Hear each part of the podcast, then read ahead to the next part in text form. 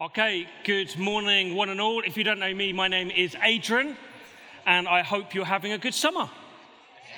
Ah, you see a little bit of participation. Yes, you are, which is very good. Um, as Rich said at the very beginning, maybe you heard it, maybe you didn't. We are starting a new series today uh, that will see us through the summer, through to the end of September, uh, where we'll kind of stop off for a different sort of moment as we get to celebrate the 150 years of this building and how we get to be part of the future. Uh, but we'll get to there in a couple of months' time. But in this moment, we just felt like following on where we've been, we'd do this series, Place for Purpose, which I'll talk about in a moment. But just to remind us, where we've been up until two Sundays ago was in a series that we'd entitled Pace, where we said actually to pursue Jesus means that we need to live understanding there are things that we can build into our lives, tools that we can use that enable us, that encourage us, that stimulate us in our pursuit of who Jesus is.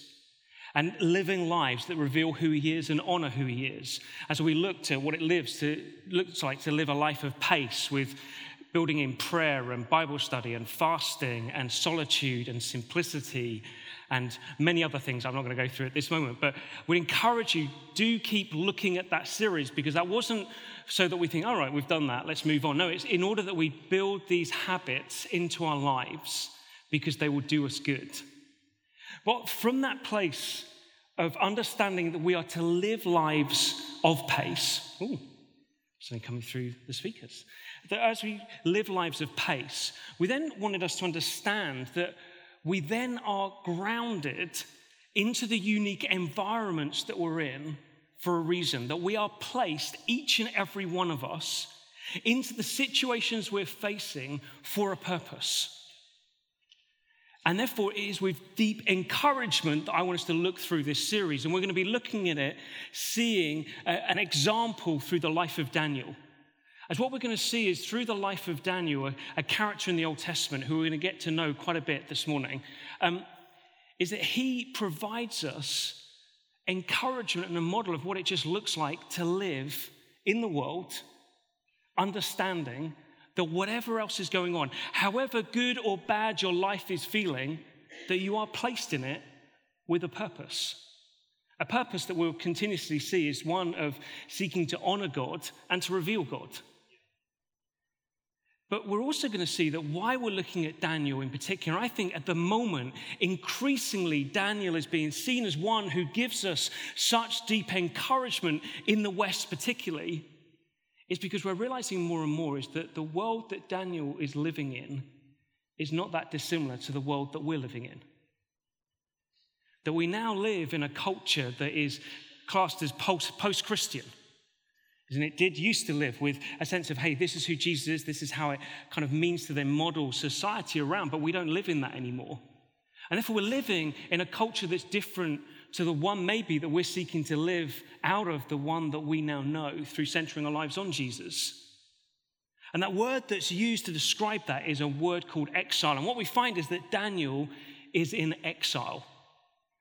He was part of the people of God, Israel, the Jews in the Old Testament. And as part of their call was to live in a land to be a blessing to all nations, revealing what it was to honor God and to reveal God.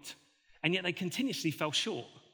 They fell short of who God is, continuously looking for shortcuts or looking to go after things that seem more satisfying than who God is and what the calling that God had gave them was.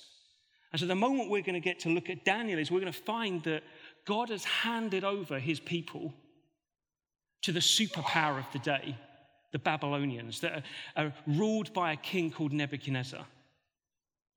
And in handing them over, groups of them, including this young guy called Daniel, are then taken into exile. That's the word that's used.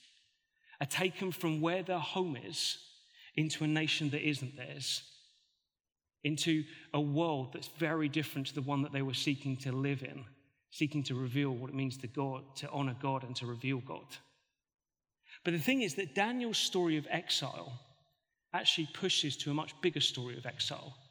A story of exile that actually you find is the very beginning of the Bible and doesn't end to the very end of the Bible. And therefore, when we get to look at this book of Daniel, actually it's one that resonates within each of us, regardless of how we're feeling about the culture we're living in, because his story is our story as humanity. And for us to understand that, I'm going to briefly show us a short video. It's kind of four and a half minutes. It's by a fantastic group of people called the Bible Project, which, if you've not come across them, I'm going to do a quick plug. Get watching their stuff online, but get listening more importantly to their podcasts. And what they seek to do is take themes uh, and theology within the Bible and seek to say, hey, what can we do to grapple through this in order that we can communicate in a way that people can get hold of what was being meant by the original speakers and hearers and how that influences our life today. And so I really encourage you to do it. But at this moment, I'm going to pause speaking. We're going to watch how all of us are now part of exile to his video.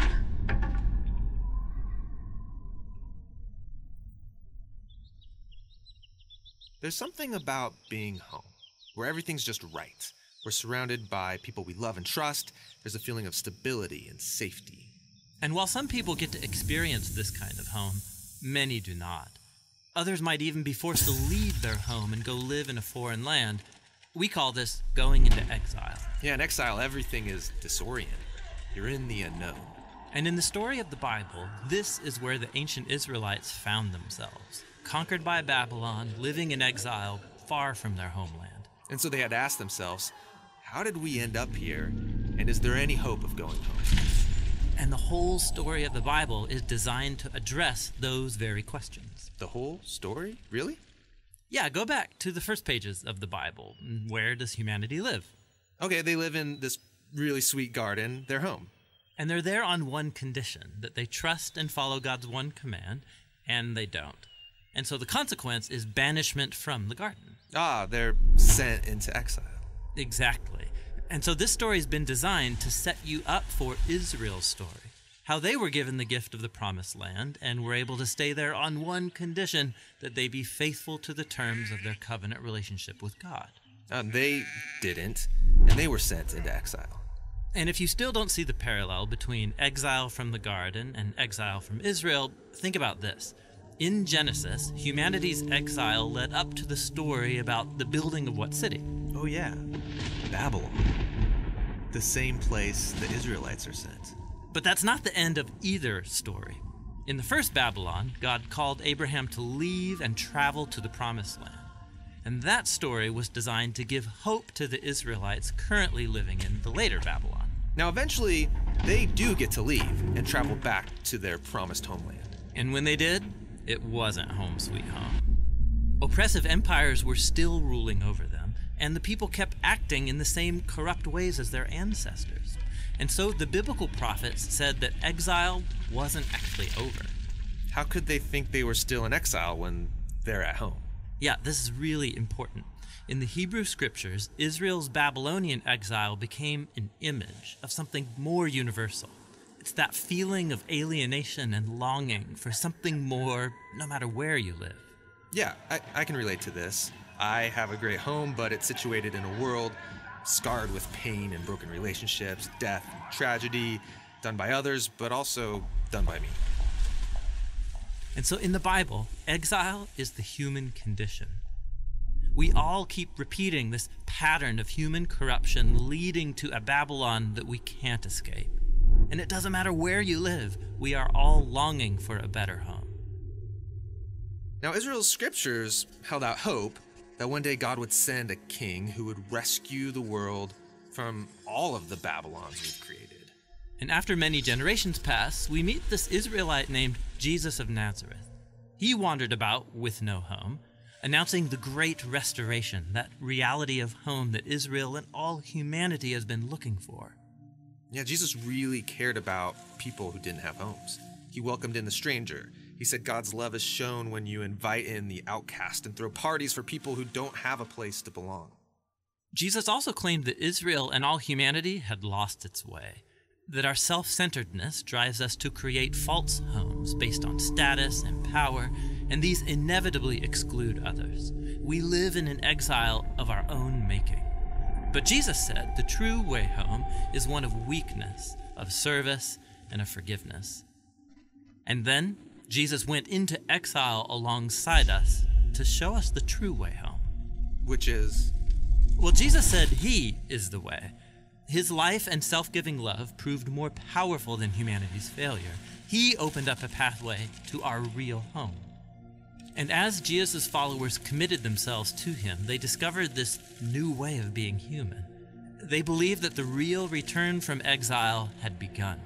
And so they would call themselves sojourners or wanderers. Oh, right. They would say things like, the world isn't our home, and we're citizens of heaven.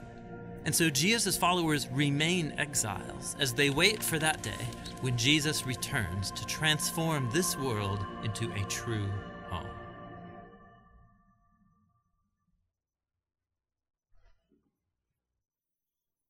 Whole of the Bible there, four and a half minutes. Um, all of us in this room, whether we're those that are following Jesus or not, are therefore in this moment of living outside of what truly is meant to be our home. And it's therefore the question how then do we live in this place? If we're followers of Jesus, particularly, what does it look like to follow Jesus knowing that we know that there is a home to come, but we're not there yet? Is it that literally we're to hide away and just gather occasionally in rooms like this and say, hey, it's going to be good one day? It's going to be good one day. No, no, we get to look at the life of Daniel and realize, no, there's a way that we're to live when we're living in a place that's not yet fully home. And what we find for Daniel is he lived in a way that came through a letter of encouragement from the Old Testament scriptures, from Jeremiah, who writes to the people in exile and, and says this. Have to step down. He says, Jeremiah 29 7. It wouldn't have said that at that point. It was just a letter. But in the letter, it says this God says, Seek the peace and prosperity of the city to which I have carried you into exile. Seek the wholeness and the prospering of Babylon. Pray to the Lord for it, because if it prospers, so will you.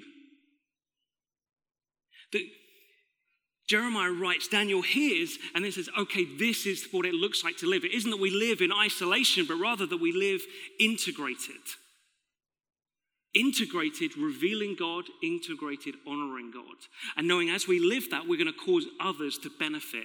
Even Babylon, the kingdom that's like overthrown us. And in the same way, as we look at Daniel and we're going to see how he seeks to live this out, we too are meant to do that. Now you think, hey, but, but did Jesus say that? Yeah, Jesus put it in different words. He said, oh, you're meant to live on the earth as salt and light.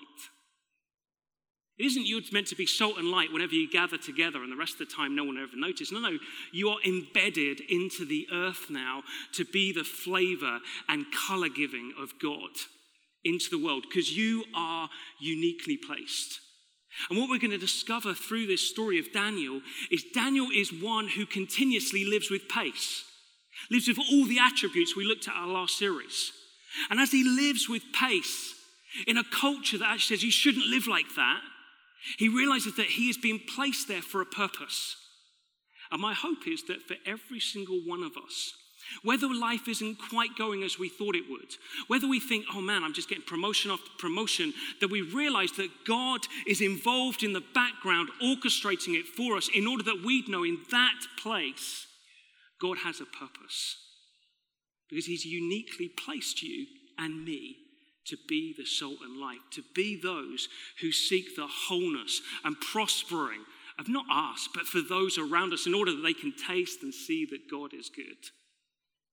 Therefore, in this moment, I'm going to dare to do something, and that is zoom out. Because at this moment, there could be a danger we zoom in on the story. But the problem is, if we do that, we don't kind of see the whole of what's going on. And therefore, I want in this moment tell the whole story of Daniel. So get ready, sit comfortable, because we're going to be here for about four or five hours. Um, we're going to get through this. And in it, over the next kind of 20 minutes, we're going to look at the whole of Daniel. We're not going to look at just Daniel chapters 1 to 6. We're going to look at the whole of the Daniel. Now, for some of you who've read your Bibles lots, you're thinking, man, are you going to interpret all the dreams? No, no, I'm not going to do that. Because to be honest, there's many people who are still trying to work out what some of the dreams that Daniel saw were about.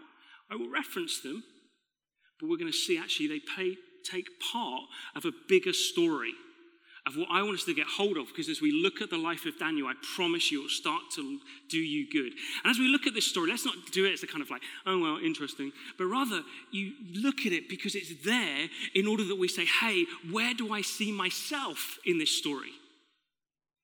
What's God saying to me through this story? And for different ones of us, there'll be different parts of the story that strike us. But we start here in the training school. See, Daniel and some friends were taken into captivity, were taken into exile by the Babylons, Babylonian kingdom. And King Nebuchadnezzar had this way of defeating and conquering his enemy. See, what he did is he didn't just go and set up an outpost. No, he said, actually, what we're doing is building a superculture. And to build a superculture, you need to understand we have many, many benefits, but we're also going to benefit from who you are that we've just conquered. And therefore, he would go through and ransack the kind of key power bases of the culture he'd just conquered. And for the Israelites, it was Jerusalem, the capital city, and the temple. And so he ransacked the temple of all its kind of artifacts, or the ones that he thought looked good, and took them back to his city of Babylon. But he also made an order and said, actually, also bring with you, with the artifacts, all of those who are of nobility, wealth, and royalty, who are intelligent and handsome. Bring them with you. And so what we find is that Daniel is one of them. So what would you find out about Daniel first off? He's handsome, he is wealthy, oof, and he's intelligent. But also we find out he's a teenager. We're going to discover that because the length of this book. Because we can think, say, well, it's only 12 chapters, and it seems to speed through, we're going to see that this covers quite a period of time. So at this point, he was a teenager. If you're a teenager here, I'm going to ask you to do something very, very cringeworthy because as a teenager, you don't want to do this. Just put your hand up just for a moment as a teenager. Lawrence, you're not a teenager. Teenagers don't like it. I know who you are. Just put your hand up tentatively. Just got that. There you go. Mike isn't a teenager. There you go. We've got a few teenagers in here. You are the example of Daniel's life at this point, not the old people around you. They think they are, they're not. They would have been passed over if this had been the kingdom day. Because Nebuchadnezzar would have thought, they're a has been. I don't want them. I want the fresh talent. And so Daniel, we find, is led in and he's taken to this training school in the center of Babylon. He's going to do three years of training. And the first rule of uh, Babylon School Club is that you never talk about Babylon Club. but within it, he then is given, with his friends, Hananiah, Mishael, and Azariah, he's given a whole new education on the magic arts, astrology. Things that we'd think, oh man, he shouldn't learn that. But he's, that's what he's embedded in. He's then given new clothes. He's also given a new name. And so Daniel is called Belteshazzar, Hananiah, his friend, is called Shadrach, Mishael is called Meshach, and Azariah is called Abednego. And so they're given these new names. And then the kind of court chief the guy who's in charge of the training school comes to them and says, Not only do you get new clothes and new education and new names, you also get to eat from the king's table and drink from the king's table. At this point, Daniel steps up and says, Look, fine about the names, fine about the education, even fine about the clothes, though I'm not sure. But we do not want to eat from his table. Suddenly we get this young guy who says, I'm willing to be integrated into your society, but there's some moments you need to understand I'm not going to compromise. This is the people who understood that there were some things they weren't going to eat because it's there that they got to show that they were different. They were serving God, not man. So Daniel says, I'm not going to eat of your food. And rather, what I want you to do is just give us water and vegetables. Woof, that's a nice diet. Water, vegetables, and maybe some fruit. The court official says, There is no way that's going to happen because if you start to suffer, I'm going to suffer, I'm going to die. Daniel says, I tell you what, let's just do a social experiment. 10 days of this, and if we look better, we can continue. If we don't, we'll eat from the king's table. 10 days later, they're brought in, and they are discovered to be more healthy than any of the other peers on the training course. So they're left to then go and eat vegetables, fruit, and water to bring out the Daniel diet that has forever been championed by weird Christians everywhere. And in it, we then find at the end of their three years of training, they're brought before the king, and these four individuals are found to be 10 times better in every way than anyone else who's been through the training school. And as such, they're therefore promoted and given areas of responsibility by the king of Babylon over his kingdom. But then there's like this little drop of knowledge, and it's that we're told God gave them understanding beyond what could have been expected. And then also for Daniel, he gave this amazing ability to interpret dreams and visions. Which brings us over here to a bed. Because at the bed, what we discover is the king Nebuchadnezzar, who suddenly we get to see him in all his fullness. Because King Nebuchadnezzar has a dream, and it so troubles him that he cannot sleep anymore. So he calls all of his advisors in. His advisors are magicians, kind of astrologers, and uh, other weird people. And they come in, and he says to them, Look, you've got to interpret my dream. And so they say, Oh, king, of course we will interpret your dream. Just simply tell us it. The king says, No, you're not hearing me. You need to interpret my dream. And they say, No one can do this. You must tell us your dream. The king says, That's it. I've had enough of you. If you cannot interpret a dream by actually understanding the dream before I've told you, you are dead to me, literally. And so he gives an order to his guard and says, Right, go and kill everyone who's an advisor to me. The chief guard goes out, starts to gather everyone in for a mass killing, knocks on the door of Daniel and his friends and says, Hey, guys, come with me. You're going to get killed. Daniel thinks, Hey, this doesn't sound good. So he says, Please, can I go to the king? He goes to the king and says, Look, king, I understand the dilemma, I understand the dream, and I know you want interpretation. But I, this is the first I've heard about. So would you give me 24 hours?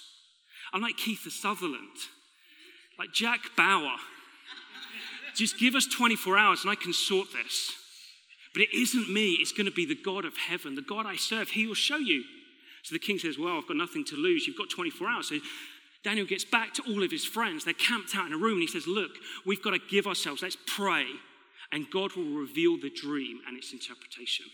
So that night, Daniel wakes from the, his sleep somehow, had been praying and fallen asleep. When does that ever happen?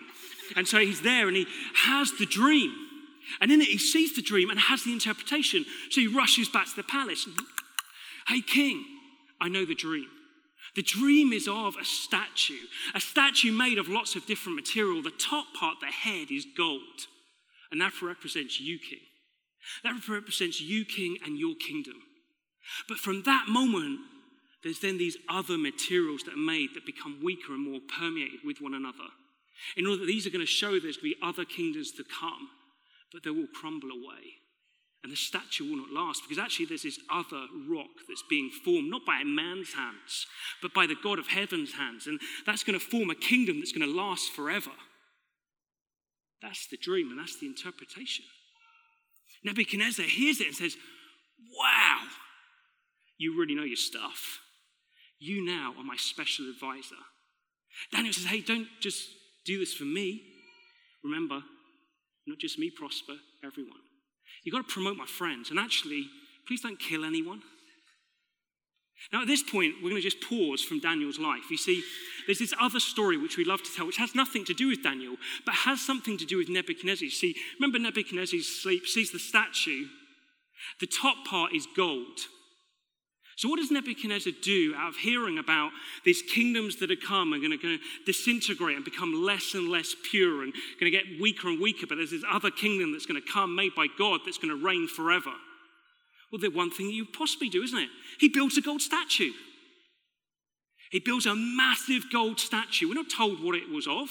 I kind of wonder, given that he'd had a dream of a statue, the gold head represented him he then builds a statue of gold. I wonder whether it was of himself. And then he does the most outrageous thing. He says, Now everyone is to worship the statue. And if you don't, then you're going to get chucked in a fiery furnace. Now, again, we get to see something of the kind of king he was. Yeah, he wanted to assimilate. Yes, he kind of, come with me, I'll give you a new name, give you some food. But I tell you what, you cross me, kill you, and my killing can happen in many different ways, as we're going to see. This one, fiery furnace, turned up high. Anyway, Three of Daniel's friends, they've been separated now. Daniel is somewhere else in the kingdom. These three friends are near. They get seen as not worshipping the gold statue.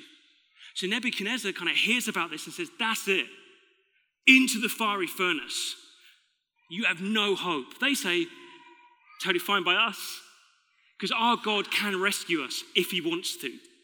Not he will rescue us, if he wants to. And then we find them, and they say, King Nebuchadnezzar is so outraged, he says, Turn it up higher, higher, higher. And so they're saying that as they're taken in, you have this gruesome image of the guards taking them into the furnace. And as they're throwing them in, the guards are consumed by the heat of the furnace. Then the weirdest thing happens. The three guys in the furnace start a bit of a dance party with a fourth person who's described like someone who's the Son of Man. Now we get to hear that because we know the whole of the story. The Son of Man, that's Jesus. And he's there with them, sustaining, strengthening them. So much so that Nebuchadnezzar sees this and thinks, I've had enough of this. Oi, get out of the furnace. And then we're told they come out of the furnace smoke free. They don't even smell of smoke. And Nebuchadnezzar says, Man, there is something about the God that you serve. There is something about the God that you serve. Which brings us to the palace. See, what we find is that King then has another dream. And in this dream, he has a dream of a tree, a very fruitful tree. And that tree it provides shade to all the beasts of the land. But then he hears this crazy thing. He has a voice from heaven call out, cut the tree down, cap its base. And then it says, the voice from heaven, and he will go and live with the beasts. The king is racked with fear. And he's powerful. He's the guy with the gold statue. At this point, he's thinking, what is going on? So he calls everyone. Calls all of his advisors again and says, Hey, this is the dream. He's learnt this time. You don't waste time saying, Do you know the dream? He says, No, this is the dream. None of them can interpret it. And suddenly, at the back of his mind, he thinks, There's that guy. There's that guy. That guy I gave loads of authority to. He was good with the dreams. Daniel. Get Daniel. Daniel comes. He explains the dream to Daniel. And we're told for the first and only time, Daniel was afraid. Daniel was afraid. He knew what the dream meant, and he was afraid to say it. Why was he afraid? Because he knew what kind of king this was. And you know what it meant for him to tell him what the dream was about. So even though he was afraid, he still spoke. He said, Well, the dream is this the tree is you and your kingdom. But you have become very, very arrogant. And you think it's all down to you, but it isn't. God has positioned you with what you have. And therefore, because you will not honor him, he will humble you and you will be cut down like a tree, but you will not be destroyed. You will be capped and you can restore, but you will go and live with beasts. It will be as though you've lost your mind and you'll eat with animals. But if you humble yourself, you can find a way back. The king doesn't kill Daniel, he just listens and goes, All right, fair enough. Twelve months later, everything happens. The king finds himself taken from his kingdom, losing his mind, living amongst animals, until the point he gets to of joining all the dots of the Daniel who interpreted the dream at the bed, pointing to the king and the kingdom and the God of it that would last forever. Of the guys in the furnace and the God they served that rescued them. Of the statue and what that spoke of.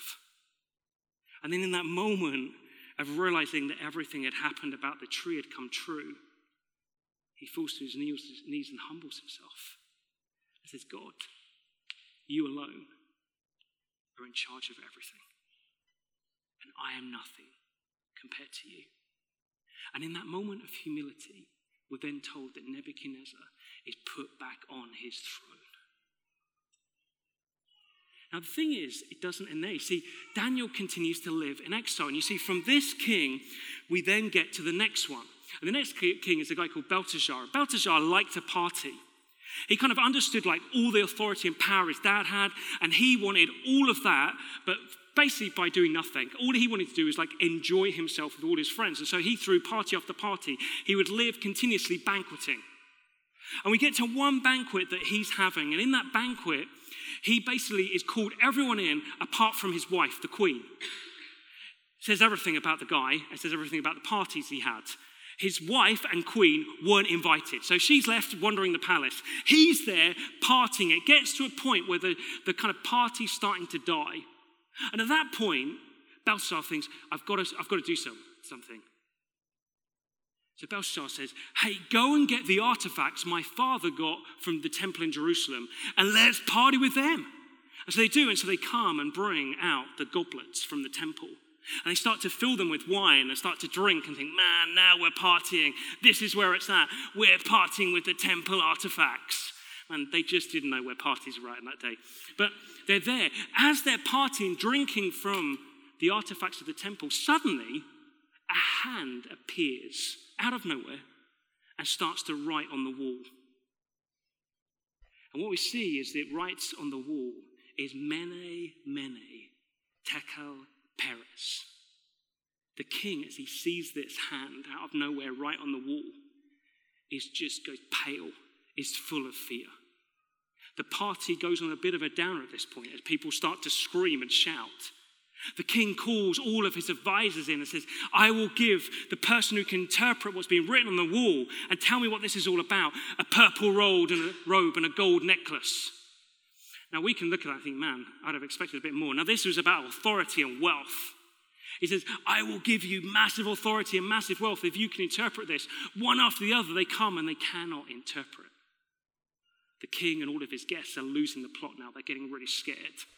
At this point, the queen casually is walking past, thinking, I wonder how the party I wasn't invited to is going. Oh, there's a lot of screaming in there. Ha, ha, ha, ha, ha. And walks in and says, What's all the commotion? And they say, Oh, this happened, but no one can interpret. And then she says this King, if there's something strange in the neighborhood, who are you going to call? Call Daniel. And so that's what he does. He calls Daniel, and Daniel comes in and he says, There's some things you just get away with. There's, he comes in and he interprets, he says, Hey, Mene Mene means your days are numbered.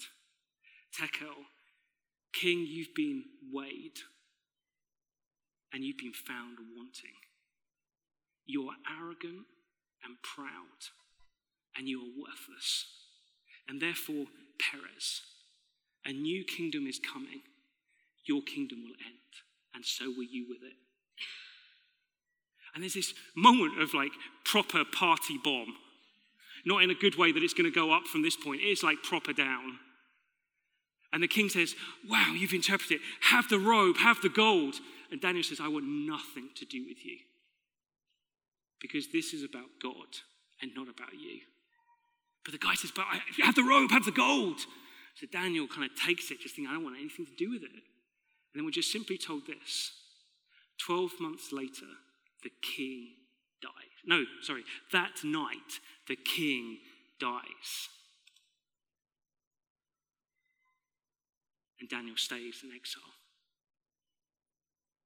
See, at that moment, and in this moment, we then find, just to quickly put an aside, we have these other weird dreams that Daniel has towards the end of his life. And we can think, oh, this was at that end. It was after this king. It was actually during this king's reign that Daniel had some of the dreams that are there to be interpreted, point to like what it will look like as God wraps up whole of the world, bringing to the end of kingdoms that destroy to bring his kingdom that brings life.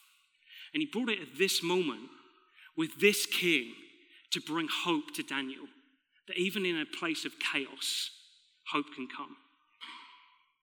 But then there comes another king. This king is a king called Darius, and he's a different kingdom. And Darius comes and he like loves Daniel. He can't get enough of Daniel. He actually says, you know what? Daniel, in terms of me restructuring my kingdom, I want him to be over everything. When the other advisors hear this, they're like, no way. We want some power. And so they try every way possible to get some mud on Daniel. But they can't find anything. And so in the end, they say, well, the only way we could do something, get a sticky point, trap him, is about his God. So they go to the king and they say, hey, king, you're very cool. Why didn't you get everyone to pray to you for 30 days? And anyone who doesn't pray to you should be thrown to lions. And the king says, hey, that sounds pretty cool. Let's do that. Daniel then hears of this and thinks, I don't want to do that. And so he goes up to his upper room. And in the upper room, he then gives himself to praying three times a day. But he opens the window because he knows where he wants to pray and continues to remind himself of the home that he's come from. But it means that everyone can see what he's doing. And he's seeing what he's doing. The guys who are against him then go and tell the king. As the king is troubled because he loves Daniel. But he calls Daniel down, and so Daniel comes down from his upper room. It's the only time I've ever going to use that, just so it'll be clear. Um, it is a prop and nothing more. Um, this, so he goes and he's before the king, and the king says, Is this true, Daniel? And Daniel says, Yeah, because I serve God and God alone. And Darius knows that he has to follow through with his judgment. He says, I, I, I long and hope that your God will keep rescuing you as you face the lions. And so he puts Daniel in the lion's den and seals it with his royal signet so it's covered over. No one can get in, no one can get out. And then we're told that the king goes back and cannot sleep that night, doesn't eat at all, worrying about Daniel. All of Daniel's enemies are kind of gleefully thinking, he's over, he's over. Daniel, by the way, he's just sleeping. He's like invented dead lions. He's there asleep with the lions who are all sleeping. So the next morning, the king, in a kind of total state of not sleeping, not eating, comes and is calling out, Daniel, it's time to wake up. Are you there? No answer because Daniel's asleep. Daniel, are you awake? A voice, oh, good sleep. I'm here. The king can't believe it. Get him out. Your God has rescued you. Everyone should honor your God. And actually, you come and you're going to rule over my empire for me, my kingdom for me. And the other guys, your enemies, oh, they're lion food. And they're gone. We then get to the last two parts of the story. See, in this reign of Darius, Daniel seeks to do his best to cause that kingdom to prosper, to know wholeness. And yet within him is still this rhythm, this pace that he's lived with day by day of praying. Praying every day, but also reading scripture. And a piece of scripture, a piece of encouragement that came from Jeremiah just keeps coming back to him as he reads it. And it's this in Jeremiah 29:10, which says this: This is what the Lord says: When 70 years are completed for Babylon, I will come to you and fulfill my good promise to bring you back to this place. For I know the plans I have for you, declares the Lord plans to prosper you and not to harm you, plans to give you hope and a future. Then you will call on me and come and pray to me, and I will listen to you. And one of the most misquoted verses, but we're not going to get into that. This, this moment is that Daniel reads this scripture, he just realizes, man, I have been here for too long. Remember the teenager? Man, we're not told how old he is now but he's been there for 70 years. And in that 70th year, he's there saying, God, you said, you said. And in this moment, it drives him to prayer. It drives him to prayer to say, God, you're in charge and you're good. And we failed you. Isn't I failed? We failed you as a people. Would you therefore have mercy on us and remember your promise? And the most amazing thing happens is that God doesn't take him out of exile. Rather, God comes and comforts him, actually sends his number one messenger, Gabriel, to him. And Gabriel turns up and says this most remarkable thing. He just says this Daniel, when you spoke, heaven was silenced. And a word came forth for you because you are highly esteemed. Wow. This young guy is aged away from home, lived in exile, yet when he prayed, heaven silenced. The Father turns and says, You are esteemed. As an aside, That's not only for Daniel, that's for anyone and everyone who's put their faith in Jesus. That when we pray, heaven's silence, the Father's ear is attentive to us because he says, Now through Jesus, you're the one I esteem. Daniel hears it. And the angel says, Hey, kingdoms are going to come, kingdoms are going to go. This is my interpretation of the dream. But Jesus' kingdom will last forever. The Lord's kingdom will last forever. Hang in there. That's what he does. Still in exile, still living with the promise, still knowing that it's not yet fulfilled. And Darius dies. And we get to here to the exit. And here we meet a last king that Daniel, we're told, is around, and that's a king called Cyrus, who's from the Persian kingdom, the fulfillment of the statue. And what we think is at this point, we'd close the book off, we'd round it off, tie it up, and say, hey, that's Daniel done. But that's not what happens. Here, what we find in the end is Daniel's life is given comfort of what will be at the very end of times. But in this moment, he's just simply told, continue to live as you have lived. Continue to live in exile. Continue to live with God at the heart of you as you live in exile. Don't worry. But know you will rest, you will die. As you live like that, as you live with pace, you'll get to a point where you will die. But know this there will come a day when you will be fully brought home and you will gain an inheritance in the land that will last forever. And the story stops there. Not with us knowing how did Daniel finish, but it's knowing that Daniel was part of a much bigger story that every single one of us are now part of, of knowing that we have access to home through Jesus, but we're not fully there yet.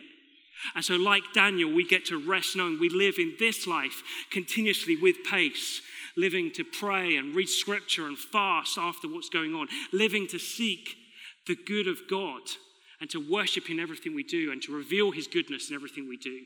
And as we do, knowing that what we're building to is that one day this home will come and fill this earth and we'll be part of it because God knows you and knows me and esteems us. And therein is the story of Daniel in 25, not 20 minutes. I leave you with these questions.